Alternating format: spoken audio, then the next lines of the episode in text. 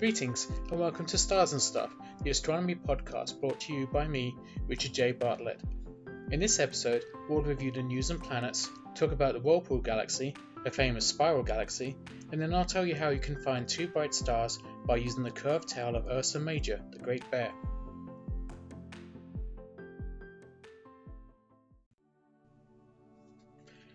Less than one hundred years ago, the existence of distant galaxies was unknown to us. They were there, and we could see them, but we thought they were something else. We thought they were nebulae, giant clouds of gas and dust from which the stars are born. Some of those faint, misty patches had a distinctive spiral shape, the most famous of which being the nebula in the constellation of Canis Venatici, the hunting dogs. Now known as the Whirlpool Galaxy, or Messier fifty-one, it was the first of its kind that was found to have a spiral shape. One clear, starry night in March eighteen forty-five, probably, William Parsons turned his huge seventy-two inch reflector telescope towards the object and saw its spiral structure for the first time. It was originally thought to be a solar system in its initial stages of formation, and it wasn't until the existence of galaxies was confirmed in nineteen twenty-four that its true nature was realized. This wasn't a single star being born within the confines of the Milky Way, but rather a citadel of billions of stars, completely separate from our own galaxy and some twenty-three million light-years from Earth. Nowadays, you don't need a whopping seventy-two inch telescope to see its spiral structure. Good luck buying or building one that size anyway. So what kind of equipment do you need to see the Whirlpool's famous spiral shape? If you have dark skies and good seeing conditions, you might be able to spot the galaxy with just binoculars, but you will only see a faint misty patch. That being said, if you want to try your luck, look towards Alkaid, the star at the very end of the Big Dipper or Plough asterism. Through a finder or binoculars, you will see twenty-four Canum Venaticorum, a magnitude four point seven star just to the south. Look the same distance again towards the south and you might glimpse the Whirlpool. It marks one point on the bottom of a flattened triangle formed with the two stars. So you won't see much with just binoculars. What about a telescope? A small scope, say three or four inches, will allow you to glimpse it, but you might need to use averted vision. Besides the Whirlpool itself, you might also spy N G C fifty-one ninety-five. This dwarf galaxy is interacting with the Whirlpool as they pass through space, and in photographs you will see a long arm connecting the Whirlpool to its dwarf companion. Unfortunately, although you can see both galaxies with a small scope, the chances are you'll only see them as two tiny circular patches beside one another, with the Whirlpool being the brighter of the two. Realistically, you'll most likely need at least a ten inch scope to see the connecting arm or the spiral structure of the Whirlpool. You might also catch some additional details, such as mottling in the galaxy's disk or dark lanes among its arms. The best views are reserved for those with a twelve inch scope or larger, and while these are not cheap by any means, they're still a lot more affordable, not to mention practical, than a seventy-two inch reflector. Besides which, a twelve inch scope is large enough as it is. Who's got the space, pun intended, for a seventy-two inch scope anyway?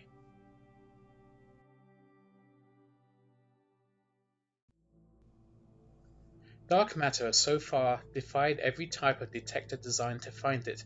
Because of its huge gravitational footprint in space, we know dark matter must make up about eighty-five percent of the total mass of the universe, but we don't yet know what it's made of. Several large experiments that hunt for dark matter have searched for signs of dark matter particles knocking into atomic nuclei via a process known as scattering, which can produce tiny flashes of light and other signals in these interactions. Now, a new study suggests new paths for catching the signals of dark matter particles that have their energy absorbed by these nuclei.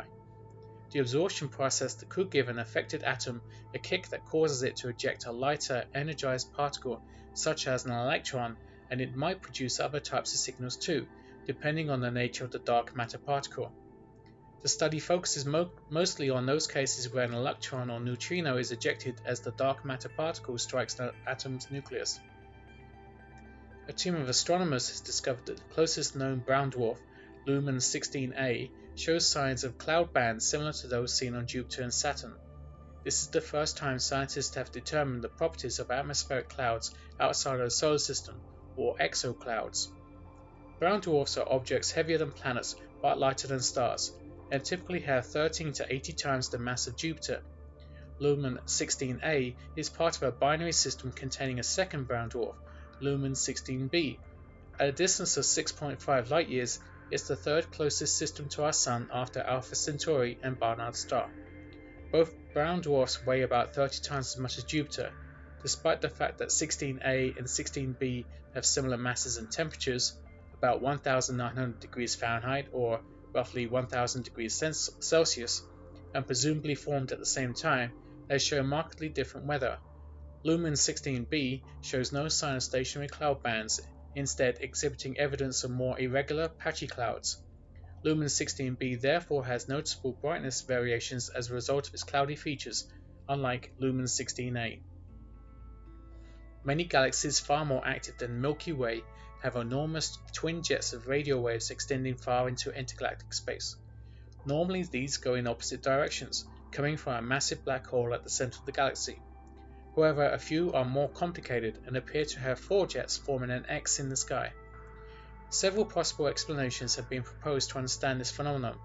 These include changes in the direction of spin of the black hole at the center of the galaxy and the associated jets over millions of years, two black holes each associated with a pair of jets, and material falling back into the galaxy being deflected into different directions, forming the other two arms of the X.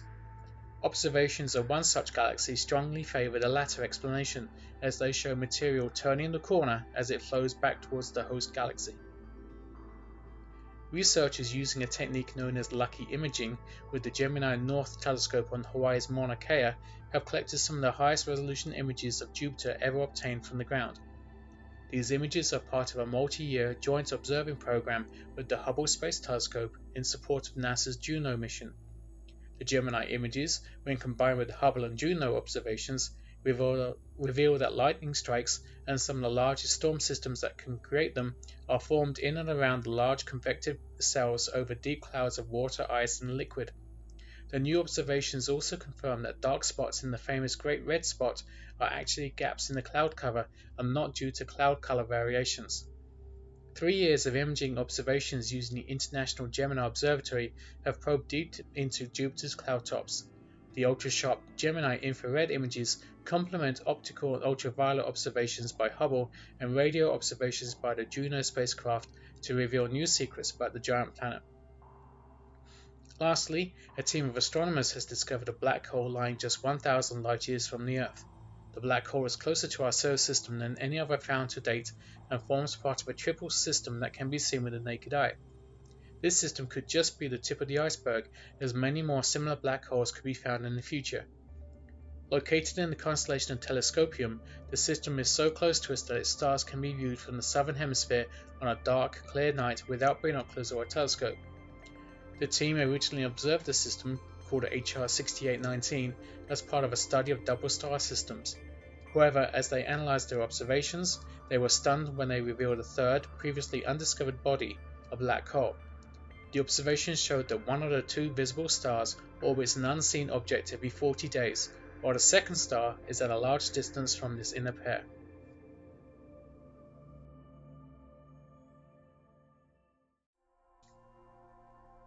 Let's take a look at what's happening with the Moon and planets between the eleventh and twentieth of May. You've only got about another two weeks to enjoy Venus in the evening sky. Telescopically, it's now a slender crescent, with fifteen percent of its disk illuminated on the eleventh and just eight percent illuminated on the twentieth.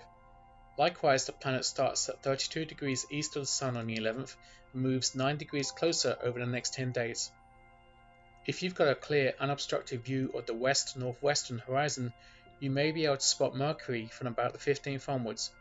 Keep your eye on Venus. Before it disappears completely, it will drop toward the, in the innermost planet over the next ten days. They'll form a close conjunction on the twenty-first. Try your luck about fifteen minutes after sunset. After Mercury and Venus set, you'll need to wait until about one A M to see the next bright planets. Jupiter rises first, with Saturn only about fifteen minutes later. Jupiter is now a brilliant magnitude minus two point five, but Saturn is still a faint zero point five. However, with about four and three quarter degrees between them, the pair should easily fit within the same binocular field of view. The waning gibbous moon appears nearby on the morning of the twelfth. Mars rises about three and a quarter hours before the Sun and is gradually getting brighter. You'll find it among the faint stars of Aquarius, or the last quarter moon nearby on the fifteenth. Neptune rises at about three thirty a m, with Uranus rising at about five fifteen. You might have a small window of opportunity to see Neptune, but the planet will be very low over the horizon as the sky starts to brighten.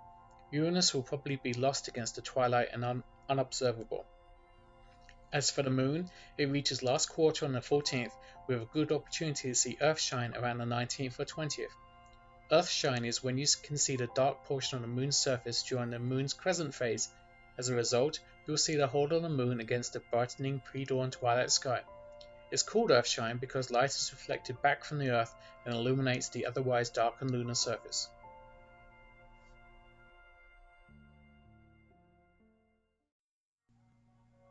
Nearly everyone is familiar with the Big Dipper, or the Plough as it's known in the United Kingdom. These seven bright stars are the brightest in the constellation of Ursa Major, the Great Bear, and are visible throughout the year from most of the Northern Hemisphere. They're a pretty famous group of stars, and have been known to various civilizations across the world for millennia. Again, as many people know, you can use the two pointer stars of the Dipper, Merakandui, to find Polaris, the North Pole star. Have you ever been lost on a dark, starry night out in the middle of nowhere? Was your cell phone dead and you had no G P S to guide you home? Did you stick your head out of the window, taking care to wind it down first, and look for Polaris and a sense of direction? I have, except it happened in the nineteen nineties, before G P S and cell phones were in common use, and, long story short, I was in England, on a country road somewhere and with no idea where I was. I only knew that if I headed south, I would eventually hit the motorway. Not literally, of course, that would be bad. So I did what any other self-respecting amateur astronomer would do. I found Polaris in the sky and headed in the opposite direction. It worked. I was lucky it was a clear night. Anyway, these seven stars are good for more than just finding Polaris and your way home. More specifically, you can use them to find other stars and constellations. Have you ever heard of the phrase arc to Arcturus and Spica onto Spica? Unless you're into astronomy already, the chances are you haven't.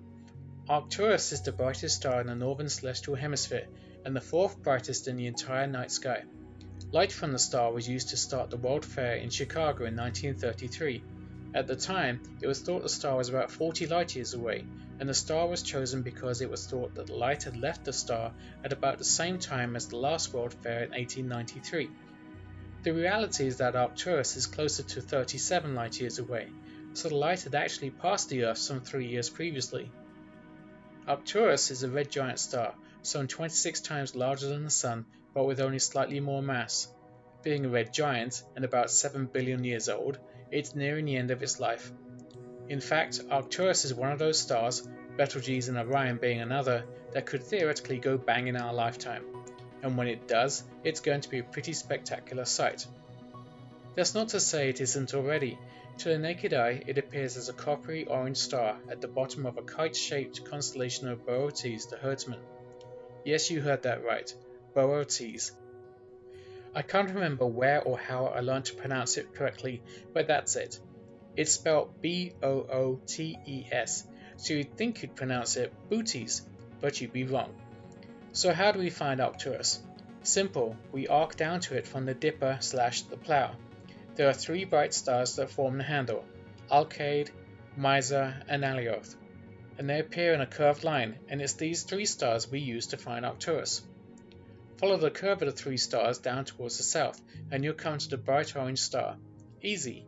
Now carry on, or spike on, as the saying goes, to another star, Spica. Spica is the brightest star in the constellation of Virgo the Virgin.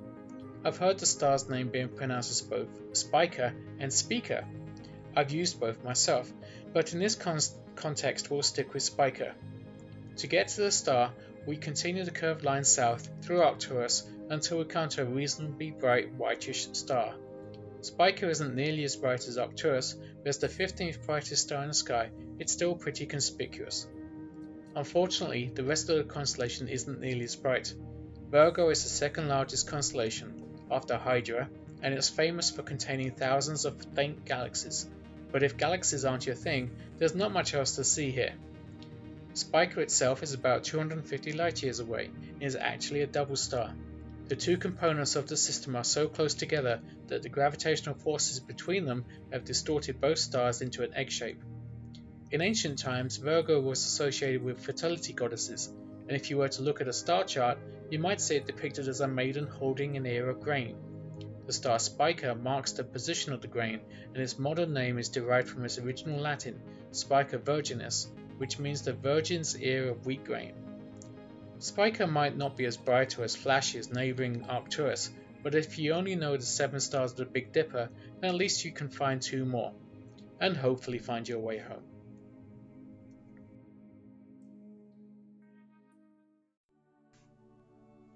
Here's this episode's trivia question. You can get over seven hundred like it from my book, The Daily Astronomical and Space Quiz Book, which is available on Amazon in both paperback and Kindle format. So here it is. Which star's name means Guardian of the Bear? Is it A. Arcturus, B. Mizar, C. Polaris, or D. Spica? As always, I'll give you the answer in just a few moments.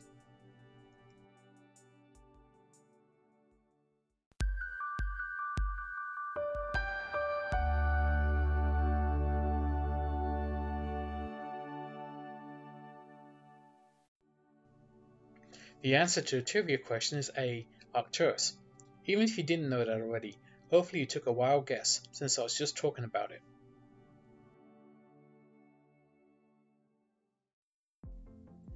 And that's it for another episode.